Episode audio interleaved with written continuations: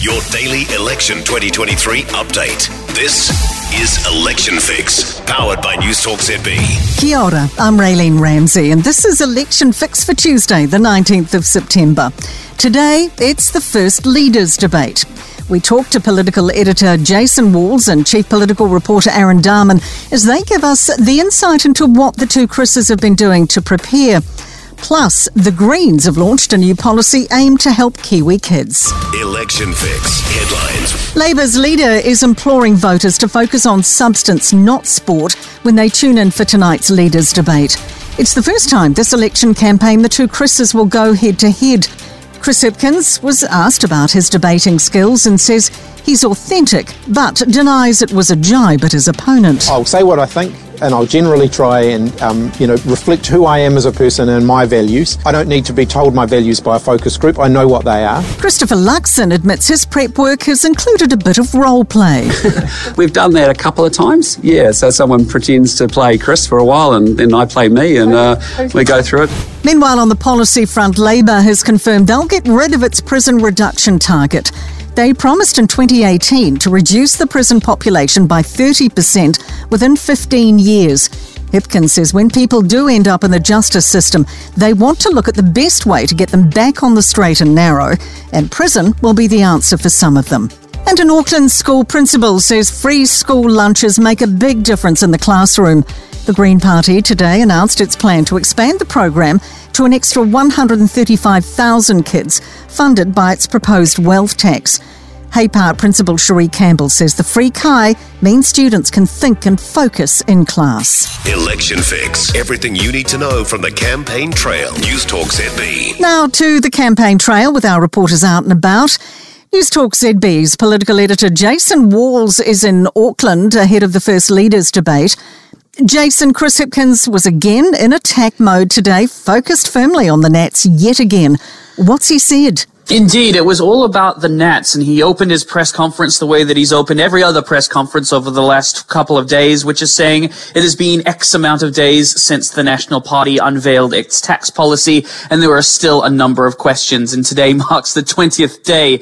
Um, and I asked him yesterday, you know, are you going to keep doing this until the, the October 14th? And he said he may well do that. So he was all smiles. However, he was in the building at Auckland University where he said that he got a call or a text from Ashley Bloomfield ahead of that big long Auckland lockdown that simply read, have you got a moment to call? And he was reminiscing today about that chilling text. So he'll hopefully not be bringing those sorts of memories back into the debate tonight. Um, he was hoping that the ghost of COVID has long since left, but you know, you never know what's going to come up in these questions.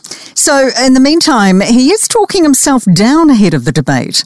Interestingly, yes, it's a tactic that both leaders are actually doing. I mean, Chris Lux, Chris Hipkins saying this morning that um, he wants to focus on the policies, not the barbs, and he, he wants to get away from the sport of it all, which is really a way of him kind of saying, listen to the policies and not the personalities. And he also said, listen, I'm going to put my hand up and say that I haven't got a photographic memory when it comes to things such as um, statistics and data. And that's another way of him essentially playing down expectations ahead of the big debate in case he's not across every single number, which we know what Chris Luxon will be because he's been going home every night and working on some debate prep. So if you had to ask me, Raylene, I would say it's Luxon's to lose, but don't count Chippy out just yet. Thanks, Jason. Election Fix. Chief political reporter Aaron Dahmen is with us now. And speaking of the debate, after dropping into a factory this morning, National's Chris Luxon has taken the rest of the day off. How's he feeling? Yeah, look, I mean, Christopher Luxon, he will be ready to go tonight. The hour's ticking down to this first debate. And if you can hear behind me, this is the nature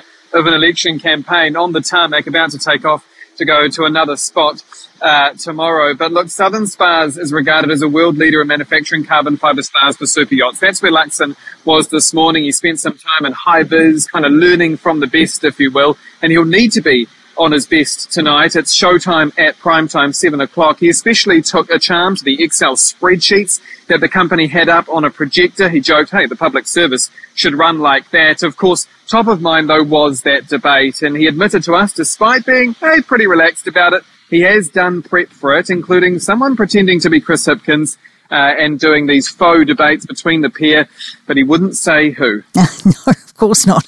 Look, as we mentioned earlier, the Greens have released a major free school lunches policy today. They have. I was at Hay Park School in West Auckland as they did it, and it, well, it was time for lunch, and that means everything you can imagine. Screaming kids, they were running around. One playing basketball challenged me to a quote 1v1 and said he'd break my ankles, but Raylene, I declined that offer. Look, the Greens were there to announce some real grunt. They want to expand the government's free school lunches program to cover an extra 135,000 kids. That would cost almost 200 million bucks more a year. That's all paid for by the party's promised wealth tax. And there's the catch, of course, the wealth tax, which has been ruled out by both Labour and National. I asked co-leader Marama Davidson, hey, does this mean this policy is already dead in the water? She insisted to me, nope, it's not. Love it. Thank you, Aaron. Election Fix, powered by News Talk ZB. That is Election Fix for Tuesday, the 19th of September. Join us again tomorrow to get the latest update on everything from the campaign trail from the News ZB newsroom. You can also head to newstalkzb.co.nz forward slash election 2023 to get all your political news. I'm Raylene Ramsay. We'll catch you again tomorrow.